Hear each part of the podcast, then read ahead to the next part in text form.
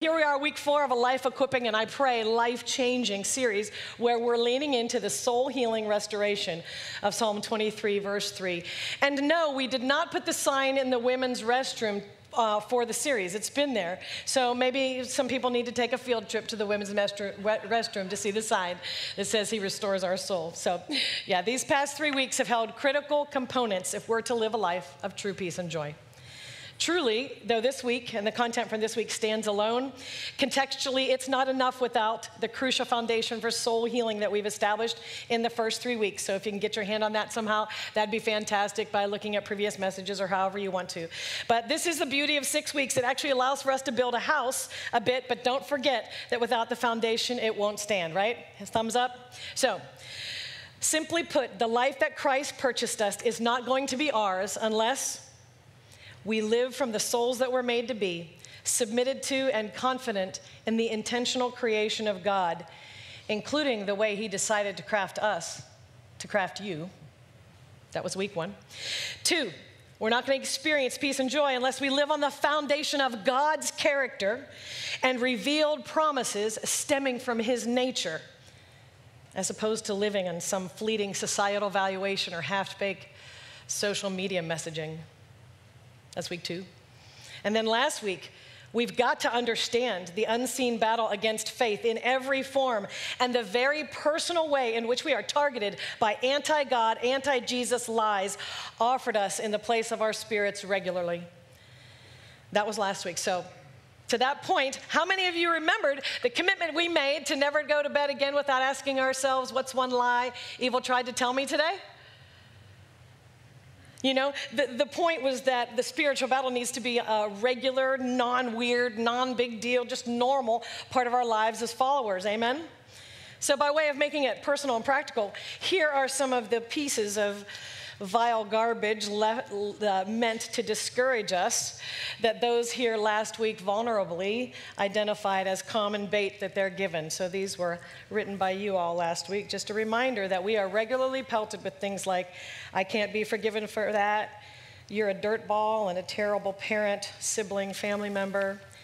I can't share my past. Your life will not make any difference. No one will love me if they know about my abortion. I can't be forgiven for multiple divorces. I'm broken. I'm dumb. I have no purpose or value to God. I'm dirty. I'm not good enough. I have nothing unique to offer. I'm not worth anyone's time. I'll never succeed. I'm not wanting to live and worthy to live. I'm not lovable. I'm not enough. I'm not good enough to lead, to guide others, to offer wisdom. Don't trust anyone, especially men. Everyone here would be better off without me. God merely tolerates me grudgingly, He doesn't love me passionately. You have to get everything right. I'm not good enough. There's no use trying.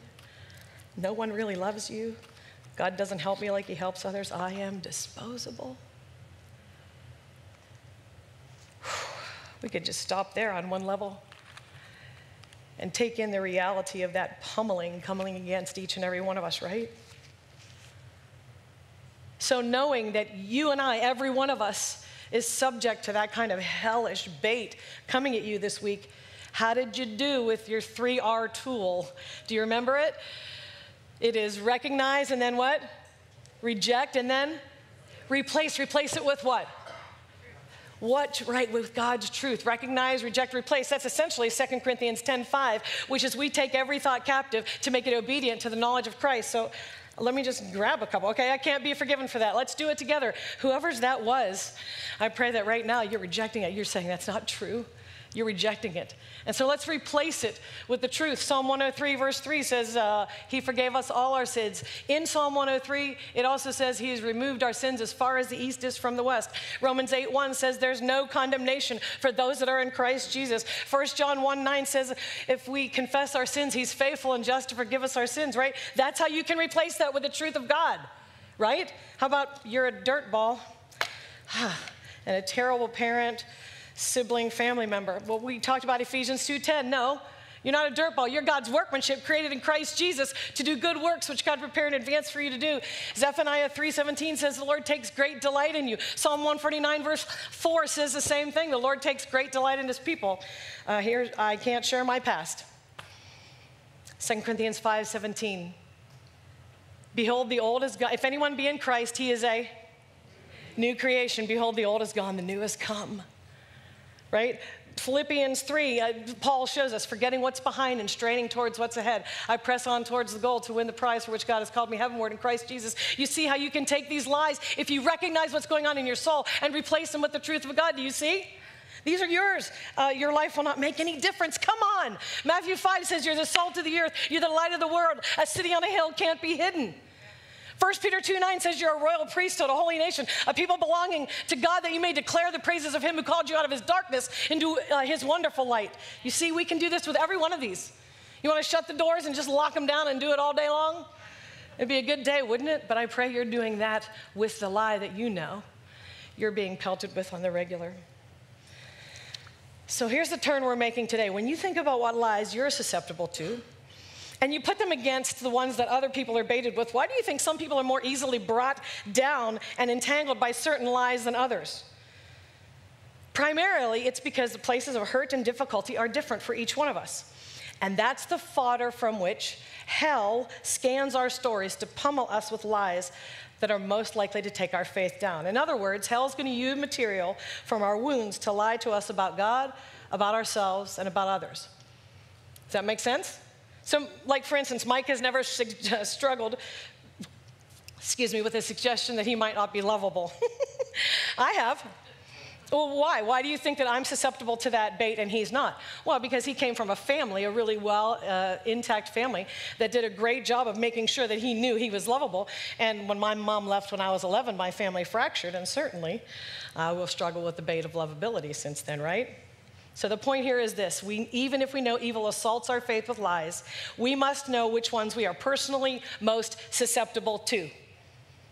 So Ephesians 6:12, if you remember, it said our struggle is not against flesh and blood, but against the powers and principalities and forces of darkness in the unseen spiritual places. The first part of that was we're going to struggle. John, uh, excuse me, Jesus even said that in John 16 33. He said, In this world you will have he said, But take heart, I've overcome the world. Do you hear it? Take heart is live from your souls, live from your souls. We keep saying we have to be people that live from our souls. And he said, This in this world you will have. World equals trouble. Trouble equals world. So when we encounter trouble, don't take the bait to misinterpret as you're a bad Christian. God's not coming through for you. My faith isn't real. God's not real. No, it just means what Jesus said it would mean that the world equals trouble. Amen? But every day we have to understand that this means there's a battle against your heart, your faith. And what happens to people in battle, guys? They get wounded. So, this, in this faith battle over our hearts, and ultimately why we need soul healing, we need to understand that our hurts, our insecurities, our doubts, and fears are part of a diabolical scheme to keep us from living loved and free in Christ and glorifying God with our lives. In other words, our woundings, hurts, and outworkings of them will be used against us. How? Well, for the purposes of trying to steal, kill, and destroy our faith, as Jesus said in John 10 10. Listen, it's easy to say God is good when things are going well, but when your spouse has an affair, when your child gets a terminal diagnosis, or your layoff is profoundly unjust, it becomes real hard to say God is good then, doesn't it? And to this point, how many of us have been hurt? Right? All of us. And what happens with people who have been wounded? Hurt people, hurt people. We all get damaged. Emotional wounds sometimes make it very hard for us to fully trust God as the unconditionally loving Father He is because of that scar tissue from other people and events. For instance, some people even have a hard time referring to God as Father because of what that evokes from their human standpoint, let alone calling Him Daddy, as Romans 8 suggests we do. Perhaps you can identify with that, but whatever the case, we can see the relationship between experiencing pain, betrayal, loss, abandonment, and a susceptibility to particular faith questioning suggestions. Yes? So remember, evil's not looking to just tempt us.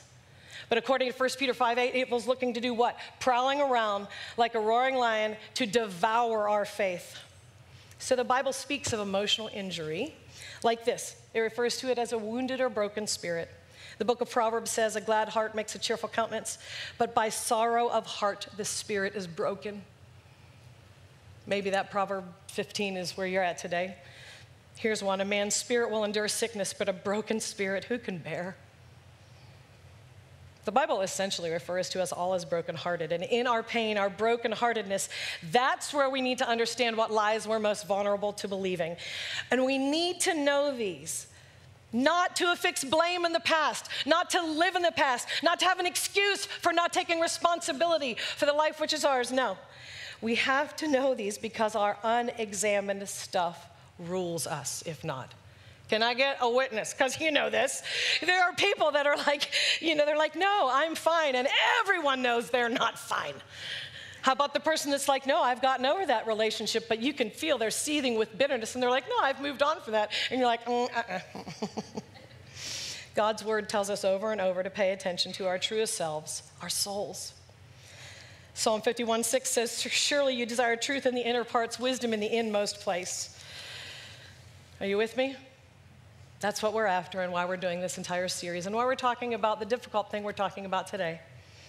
So, to this point, Paul teaches in Ephesians that unresolved emotional issues can create spiritual strongholds in our lives. Ephesians 4:26 says in your anger do not sin do not let the sun go down while you're angry and therefore give the devil a foothold. Do you know what a foothold is? Here's a picture of it. It's a secure strategic position from which one can advance. Can you put the picture of it up? When that's the case, you can't keep a per- yeah when that's the case you can't keep that person from entering. Listen i did this example physically with my then 40 pound very small son when he was quite small when we were trying to talk about giving the devil a foothold. And he put his foot in and i was on the other side of the door with all of my all the things. And he could still push the door open quite easily. Why? Just because that little teeny tiny foot and that little teeny tiny foothold. And some of you are wondering why you can't get over your self hatred, your self harm that comes with it, why you can't shake that porn addiction and porn usage, though you want to so much. Maybe it's because that foot's still in the door because of lies from your wounds and you never realize that. Undealt with, our pain can also cause us to go, what Hebrews says is through life out of joint. You know what it's like to have something dislocated, and your entire life becomes revolved around like the dislocation. Can't do that, can't go there, can't lift that, can't touch that because of my injury. And some of us have the, are doing that emotionally. We've been moving our lives and wrapping our lives around an emotional injury. Undealt with, our, our pain can also become, honestly, an idol. There are so many people, it's almost a TikTok trend today, where your diagnosis is your identity. That's idolatry. I mean, have you asked somebody, How are you? And they say, Oh, I was anxious all day yesterday and couldn't leave the house. Then, no, no, the answer would be like, No, I'm sad and discouraged that I struggled with anxiety all day yesterday. We're separate from our diagnosis. I often see two extremes in the body of Christ people that won't deal with their stuff, right, before God, and other people that are never able to get out of dealing with their stuff. To the first, it doesn't work. Stuffing isn't godly. You can only keep a beach ball underwater for so long before it then comes blasting up. Amen? And then there's the other extreme where there is no healing or overcoming. They're in perpetual recovery because pain has become an idol. It's become a the defining force in their lives and for their identity. I see that as Isaiah 28 15. It says, For we may have made a lie our refuge and falsehood our hiding place. So the point is this we have to be wise about how we're wounded in order to be transformed beyond the damage. That's the only reason. We're not talking about this stuff because I'm a doctor, because I'm a counselor. No, we're talking about this stuff because I'm a disciple and so are you. And we need to be transformed beyond the damage. In other words, 30 years of counseling, I'll just synopsize it this way deal with your stuff or it will deal with you. Yes? Why? Why are we doing this? Because remember last week, 2 Corinthians 2:11 says, "In order that Satan might not outwit us, for we are not unaware of his schemes." That's why we're doing this. Your stuff is a part of hell's schemes against you. Our past is the raw material that Satan uses to deceive, to lie, and accuse souls. You know you never questioned safety until someone robbed your house. You never, never had a fear of dogs until one bit you. And you never questioned your likability or value until your friend ghosted, then trashed you. Our past and our circumstances do give certain templates that we look through. Whatever's happened in our past teaches us something for better or for worse. Evil wants to use our past hurts, be they big or small, to completely destroy us and keep us from ever trusting people or God again. So, the damage of wounds is that they provide fertile ground for hellish schemes of doubt, right? So, when I'm talking about wounds, I just like to kind of put them in two categories. The first one is what I would call wounds of commission. You know what that is? Something done to you, done against you, done by others kind of on purpose. So that's kind of like you got hit in the face, you got yelled at by like a parent or teacher, or someone intentionally lied to you, mocked you. That's a wound of commission. So, in a picture that I've developed simply by people sharing in deep heart spaces with me for 30 years in a counseling office, that, that's what this is going to be for the next few minutes, It's just a conceptualization. I did not get this from the Bible. I want you to be clear about that. This came from just working with people. But I found it's kind of like this that at the time an injury happens, an emotional wound happens. So you can see here's a part of my arm. It's like, you know, Ryan would step up here and just take a fillet knife and just take a big old gash out of my arm. That's kind of what happens in our emotional, soully kind of place when something happens to us that's a wound. And I found that in, in that space that was not there before, space that wasn't there before, evil tries to implant a lie right then. Are you with me? And what do you think happens when that lie goes in? Well, like a baby that has a little teeny tiny nick on their forehead, it becomes a scar and it grows with us. Have you ever seen a scar that somebody got when in childhood that's a very large scar? It grew with them over time. That's why we can more easily navigate hurt today, but in our formative years, hurts and wounds can become embedded in our forming brains in highly impactful ways.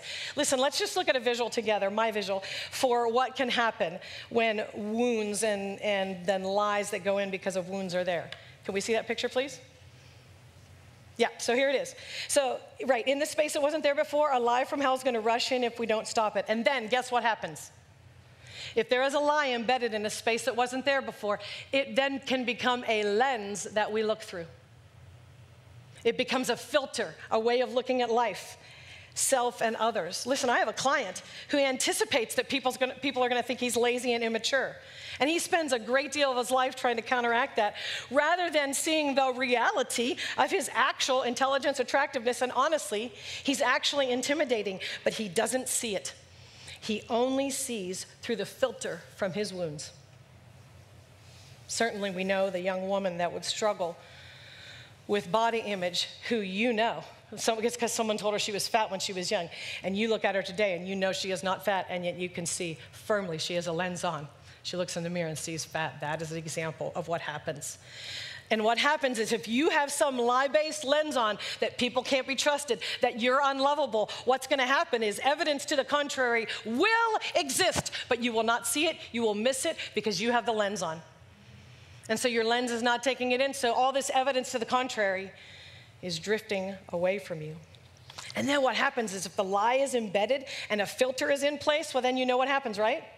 Then a pattern of living, a way of behaving out of that develops. It's a way of behaving based on the wound. If you have a hard time connecting with this, think about a 35 year old woman whose actions through behavior, dress, or possessions even aren't those of a woman, but that they're cries of a little girl whose heart was broken when she was five. My very first client in San Antonio had a heinous abusive past, and she obsessively collected teddy bears. Likewise, there are things you do that you cannot provide a reasonable explanation for. Those of you literally unable to resist a Krispy Kreme donut. Maybe that's a hunger for something more than sweets. Love, perhaps, comfort? Or what keeps you obsessively late at the office? What is it that you're hoping for? Approval for someone to finally say, We're so proud of you? How about the lure of the site you swore you'd never visit again? What's going on there? What lie is driving that pattern of behavior? And just by way of thoughtfulness, we all sit here today with our former us inside of us. Young you is in you today. Are you helping him or her heal in health? Are you trying to keep his or her feelings, wants, and needs quiet, duct taped in the closet? What age would you put your emotional self at today? One of the questions I have come to ask people is what age they feel inside. A large majority feel significantly younger. These are whispers of our wounded, broken nature. And our patterns of living provide clues to what wounds lie beneath. So if you're struggling with, like, I don't know what kind of patterns I live in, because that's the place we're at right now, is looking at patterns, uh, ask yourself, like, just complete this. I'm most likely to blank. I'm the kind of person who blank. That might help you. John Eldredge does speak about our patterns. He says, Why are you afraid of heights or intimacy or public speaking? All the discipline in the world wouldn't get you to go skydiving, share something really personal in a small group, or take the pulpit next Sunday. Why do you hate it when people touch you or criticize you? And what about those little idiosyncrasies you just can't give up to save your life? Why do you bite your nails? Why do you work so many hours? Why are you so irritated at questions like these?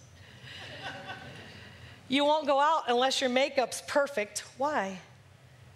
And something in you freezes when your dad calls. What's that about?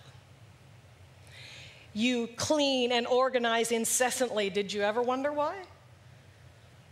What has life taught you about your God given glory? What have you believed about yourself over the years? That you're not worth anyone's time? That you shouldn't trust anyone? That you're selfish? That you're bad? What? So here's why I quote John Eldredge on that, because it ties together last week and this week for us. He says, Those accusations you heard growing up, those core convictions that you, that uh, formed about your heart will remain down there until someone comes to dislodge them. Well, that someone is you and Jesus today.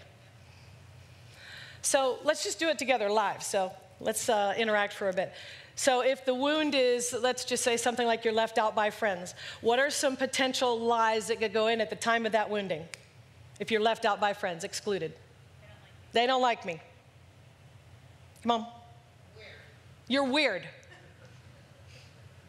You don't belong. Right? And if those lies are embedded from that wound, what are some potential ways of behaving, some potential behavioral patterns you have as a result of those kinds of lies being embedded? What are some things that could result in your life from that wound and those lies being embedded? Say it again. Avoid people. You look for, yeah, absolutely. You look for hurts to come your way. Say it again. Yes, look for acceptance where you shouldn't. So good. All right, how about the typical uh, one that happens a lot? Let's just say your parents get divorced. So that happened to me. I can tell you what kind of lies go in at the time of that wounding. What kind of lies can go in at the time of that wounding? It's your fault. What else? People who are supposed to uh, say they'll be there for you won't. What else? Love doesn't, Love doesn't last forever, and marriage is dumb. What else? Right? You can see those kinds of lies when they're in there. So you tell me what kind of patterns of relating could come about as a result of those kind of lies being embedded. Don't commit. Don't trust. Right? You can see how these things relate. And listen, statistics bear out that one in every four of you in this room has been sexually violated in some way. I believe a lot of the lies that I read at the outset of this that you put down on paper are a result of that. But what are some lies that go in at the time of that kind of wounding? Lose your voice. My, I don't have a right to have a voice to say what my needs and wants should be. Yes. What else? Say it again. I'm damaged. I deserved it. Ah, right? Not worth protecting. Right. So you can see what happens when we have this wound and these kinds of lies in place. What kinds of patterns of behavior could come about as a result of that?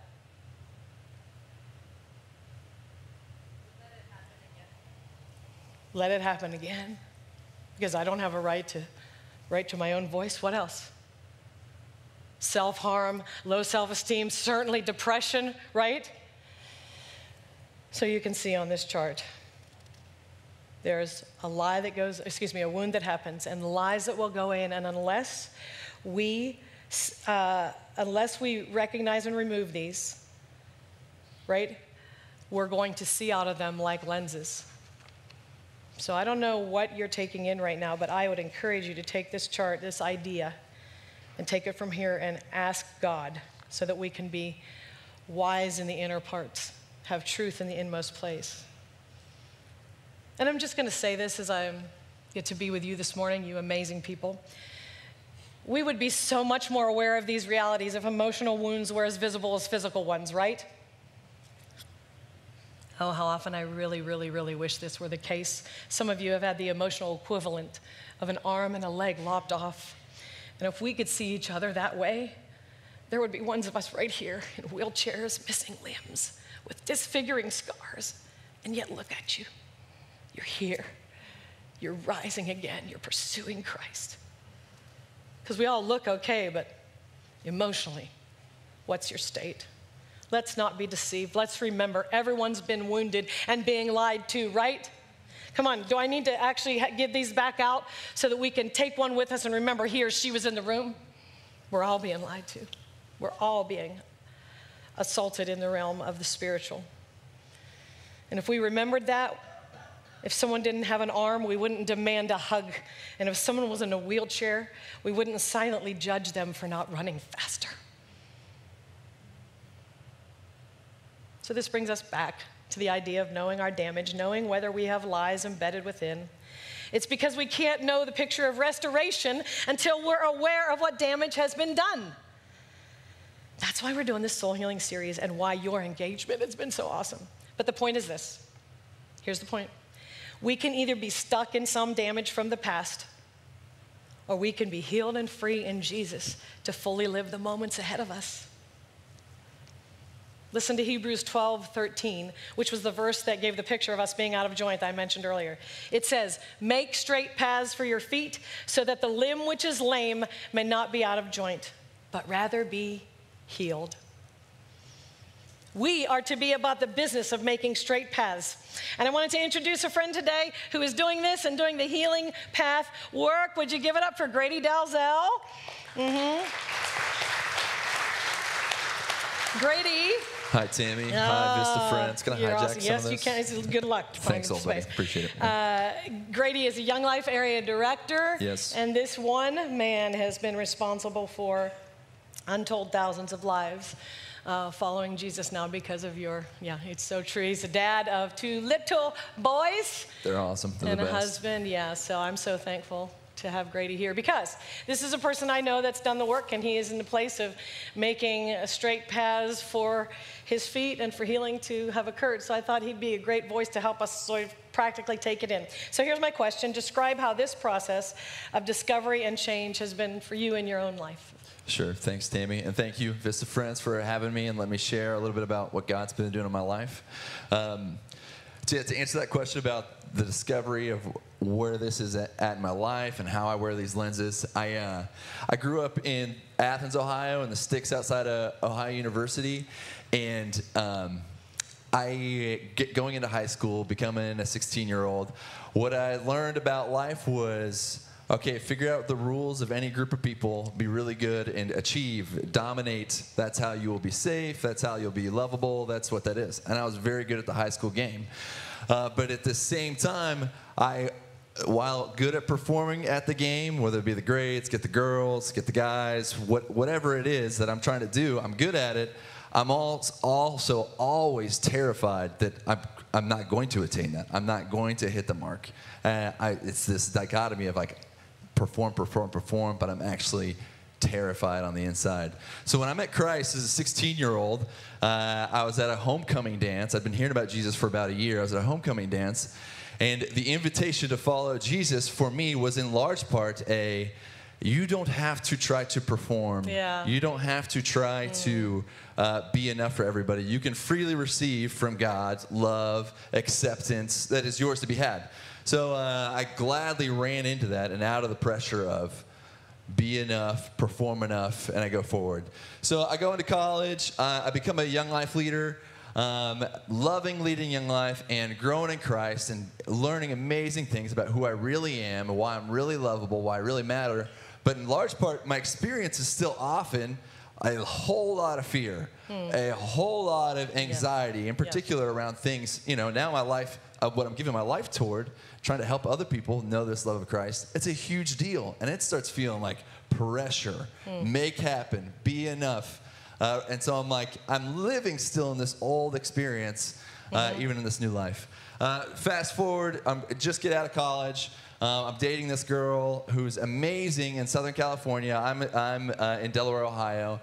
And uh, we get off the phone one night, and I have this like disproportionate amount of fear and anxiety from mm. how this conversation went. She, mm. she didn't seem that interested in me, and I start kind of spiraling. And, I went, and all of a sudden, I realized I'm like, this is pretty unreasonable. Like, who knows? She might have been tired, she might have been whatever, Right, but right. immediately I was running back to this Yeah. I'm not enough. Yeah. I'm not doing enough. I'm not being enough. I'm about to be rejected. And all, all of a sudden, I start realizing I, I've got some wounds. Yeah. And I, it reminds me of when I was in kindergarten, I had a pretty significant uh, friendship rejection episode that went down where all of a sudden one day my best friends were like, hey, stop following us, get out of here. And it kind of unraveled and was kind of traumatic. Fast forward in fourth in fourth grade, I vividly remember sitting with my dad, and we're going through my midterm report, and I've got all A's on everything, and then I got like a I got an 18 out of 20, uh, or sorry, 16 out of 20 on a math quiz. I remember I was in fourth grade, and he just stops and says pretty solemnly like, "What happened here?" And I remember reading that like, "Uh oh, like I've got to perform or else I'm not enough." And all of a sudden, I start realizing like, "Oh, I this stuff comes from my childhood." And I'm like, and I'm, and I, rather than, I'm sure my dad did not mean to communicate to me, hey, you better perform or else you're going to get rejected. But uh, one thing that I've heard is um, children are amazing observers, but horrible interpreters. And so I just took that to being like, oh, be the best, Yeah. or else you will get cast aside. Yeah. You will not receive affection. You that's Yeah. and so and I'm like, and I'm still living out of this as a 22 year old. Fast forward some more. I'm still on Young Life staff, getting to be a part of amazing things, trying to trying to fight this stuff with capital T truth of like when I'm starting to feel this, like, no, God does love me. He is on me. He is using me. He's got this thing. But still, often, I'm, I'm terrified and fearful. And so, until we hit COVID finally, and uh, and all of a sudden, these gifts that I have, I do have a gift for dreaming about what could be, what could life when in college, what could life feel like on campus, what could it look like to try to reach kids. Like it's it's easy for me to dream, but all of a sudden in COVID, when everyone's kind of unhealthy and freaking out, people don't want to dream. You know what I mean? People just want to exist, and all of a sudden, I feel like my passions and vision. Now I'm now I'm not struggling with feeling like I'm not enough. Now I feel like I'm too much, and I'm just like stuck in the dirt. And I was I was so disoriented, and I was like, what is going on? And that led to me uh, connecting with Tammy, and we start talking about, hey, how is this actually playing out in your life? And one thing I realized in particular was even though I know the capital T truths about Christ that we've been talking about, and you do need to take those in, like when you put on this lens, this wounded lens, Yeah. whatever it might be. Yeah. So for me, it was this I'm not enough, so I need to perform, or else I'm going to get cast aside. I, that lens filters out all the information Right. except for what fits Yes. with the lie. Come on. Uh, so for me, so a practical example for me was uh, this happened just literally uh, a year, a year and a half ago. We're getting ready. We do lots of different. Uh, I am in charge of lo- organizing lots of different gatherings in, within Young Life, and one of which we're coming together as a whole area for the leaders to get to work together and kids to get to see kind of a larger picture of what God's doing. Um, and I, so I highly believe in empowering leaders. So I'm giving this to some of our best volunteers to kind of pick up and run and work together for them to grow. I have one guy that I work with pretty regularly who's a volunteer. He doesn't like, we've done this event before, he just doesn't like it in general, doesn't agree with it. And we've talked through it, and I still, I still like it. I think it's worth doing. But all of a sudden, though, as we get closer to this gathering of people, uh, this event that's upcoming, I, there are a couple things going on that uh, in its uh, preparation, it looks like it's not going to go well. Like it's a little, a little bit disorganized. I'm like, are certain things going to be executed, executed? And I start feeling like, oh no, like this is bad. And uh, but Tammy had taught me this uh, this practice of like, okay, when you start to feel yourself, Yeah. go to this the wounded stuff. So for me, it's this tightness, anxiety. good. She's like, write it down. So I write down. I'm like, okay, I'm anxious about uh, this Christmas club gathering we're doing. I'm like, okay, why am I anxious about it? I'm like, oh, I don't think it's going to go well. Why does that matter to me? Oh, because I'll call him John is going to think I'm an idiot. He's going to think I told you so. We shouldn't have done this. And, uh, and I am the problem. I should have listened to him. I am going to prove him right that I'm not a good leader. I shouldn't be a part of this. I shouldn't do this. And that's all I can see because I'm in those lenses. Yes. But capital, uh, uh, capital T truth, like God has put me here, He's chosen me. But tiny T truth, I'm ignoring all the other real experiences that are true of like, actually, no, John doesn't think I'm an idiot. I'm, I'm ignoring the, all these other places where, like, he has affirmed me. He's chosen to continue to partner with me. He has shown me that he enjoys working with me. And also, I do believe in empowering volunteer leaders, even if it does fail and fall. And I'm, I'm just ignoring that stuff. So Right. as I write it down, I'm like, no, I'm ignoring these other things that are true of, like, no, God has chosen me to do this, and this is a good place to be. And these guys do enjoy me. And even if this doesn't go amazing, like, this is worth doing. So, yeah, if I were to exhort you to do anything about what she's talking about, like write it down. If you're like, oh, I'm, you feel it, like of like, this does not feel like freedom, life, Yeah, power, yeah, yeah. self-control. Good. Like, okay, write it, write it down. What is, what is this about? It's about this thing. Oh, what's the thing under the thing? Um, and uh, and then replace it with the capital T truth, That's and awesome. then even the lower T truth. So anyway, it works. It lets you enjoy yourself more because you are wonderful. That's a thing that's largely hard for me to believe, but made wonderfully by God. It's true, and I I enjoy that more because of the work that Tammy's. And you've been so Tammy's selling, enjoyable, so- hasn't he? This has been awesome. Thank you. I mean, Dave. thank You're you the so much. So good. I so appreciate good, so you. good. Wow. He just he just took the whole thing and just laid it out for us, didn't he? So I'm hoping that thank you so much, Grade. So I'm hoping that you're able to pull from there even a super practical example of how it looks and how you battle, what you recognize, and how you move through it. But wasn't it heartbreaking to hear he struggles with the same kind of lies that we all struggle with, right? It just continues to bring home the reality that every one of us is under it, right? Which harkens back to the outset of the message and how the Lord depicts us all as brokenhearted. So here's the good news for us today it's Psalm 147, verse 3. He heals the brokenhearted and binds up their wounds. Hey, listen, perhaps some of you have fallen prey this morning to a common scheme to think that in comparison to others, I'm not so bad off, that your wounds are not the same as them, and so this doesn't apply to you. No, no, no, no. Don't fall prey to that scheme. Listen, depending upon your age or circumstances, it could be an embarrassing moment like stuttering in front of a class or hearing a harsh word from your mother.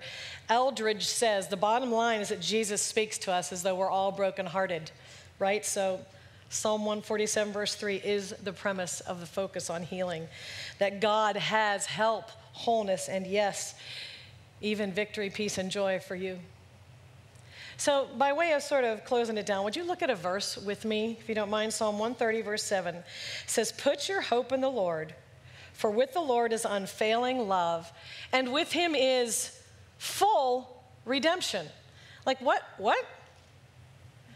Beth Moore brought out this interesting modification of the word redemption. Redemption doesn't need modified, right? We generally think of it as whole, as complete on its own, but there's something deeper here. Here's what she's getting at we weren't meant to just make it, to just get through the pain. She says when we get out of the process too soon, the root of the issue is still there. And that plant has a strange way of growing back over time, doesn't it? The goal is full redemption. So, how do we define, what are we talking about, full redemption? Well, I think that Paul provides us a powerful biblical definition in Philippians 1, verse 12. He said, And I want you to know, brothers, that whatsoever has happened to me has really served to advance the gospel. If you haven't read Paul's story, you need to know it, but he was beaten, he was stoned, he was left for dead, he shipwrecked three times. He was spat on, he was persecuted. Like, there were so many things that happened to Paul, and he's saying, all of that stuff was really used to advance the gospel.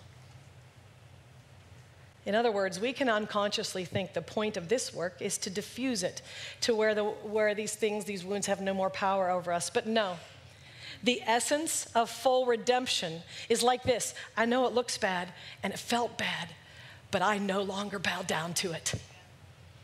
In other words, for years, without engaging the wounds we've talked about today and the hellish scheme behind them, we bow down to it and bow down to it and bow down to it. That is not full redemption.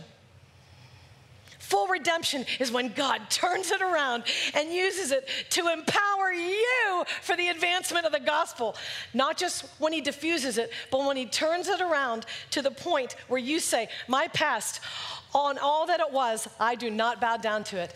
It bows down to me for the furtherance of the gospel. I have bowed down to you for 25 years, 35 years, feeling like a fraud, feeling like a failure, feeling like, you know, some sort of phony, some sort of fraidy cat. Now, why don't you bow down to me for a while? Yeah? When you get your past to bow down to the advancement of the gospel of Jesus Christ, the good news to heal all who are brokenhearted, that my friends, is full redemption. Not just diffuse your pain a bit, but turn it around where it becomes a rushing wind behind us to push us forward into the advancement of the kingdom of love for the glory of God. Let's go. Why are we not cheering? because when you get to this point, when you get to this point, the enemy is sorry he ever messed with you. It's how Joseph Please go read Joseph's story, it's incredible. After the unbelievable wounding of beloved ones and multiple instances of egregious injustice that he endured, that he can say in Genesis 50 20, What you intended to harm me, but God intended it for good to accomplish what is now being done, the saving of many lives.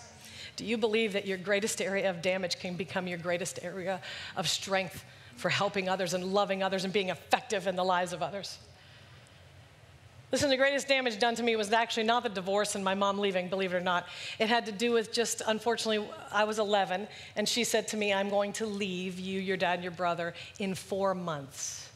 That's all 11 year old can take in, but this is what she said. And you have to keep it a secret. You can tell no one. Right? For an 11 year old, that's the greatest damage. So, friends, I am an excellent secret keeper. And what do I get to do weekly in my office? I get to keep secrets for the glory of God and the furtherance of the healing of Christ and the gospel of Christ in people's lives. Right? Are you with me? It's like this you picked the wrong girl, Satan. And that is your story as well the story of any and all who will allow the Lord to bring you to a place of taking you the whole way through something to full redemption. How are you? Where are you? Let's not let this moment pass. It's, it might have been a really hard morning for you, for some of you, but it's a good morning. Because it's time for us to walk free from the effects of those lies and the filters and that kind of thing. So we are going to have some folks on the side and then the back who will pray. So Sherry's going to be here. Why don't you stand there, Sherry? Uh, John and Mary are going to be back there. Adam's going to be over here. And what we what we just want to encourage you to do: do not let this morning, this time pass, especially if you've recognized a wound that's been having a whole lot of sway in your life for a long time and you didn't realize it, or a lie that you just can't get rid of or even a pattern of behavior that you know as a result of, I live pretty self protected because of my wounds, whatever. Don't leave without taking the time to pray. Don't feel dumb. Don't feel needy. It's not that. It's the most, it's the smartest thing any one of us, any of us in this room can do. Prayer is our most powerful thing. So if you don't know what to say, don't worry. They'll just pray for you. God knows your heart. Right? So take this moment for that. Maybe you just need to stay and reflect and stay and write. Take the time you need. Take the time you need. Here's a question Are you bowing down to your past? Or is your past bowing down to you for the advancement of the gospel? that is full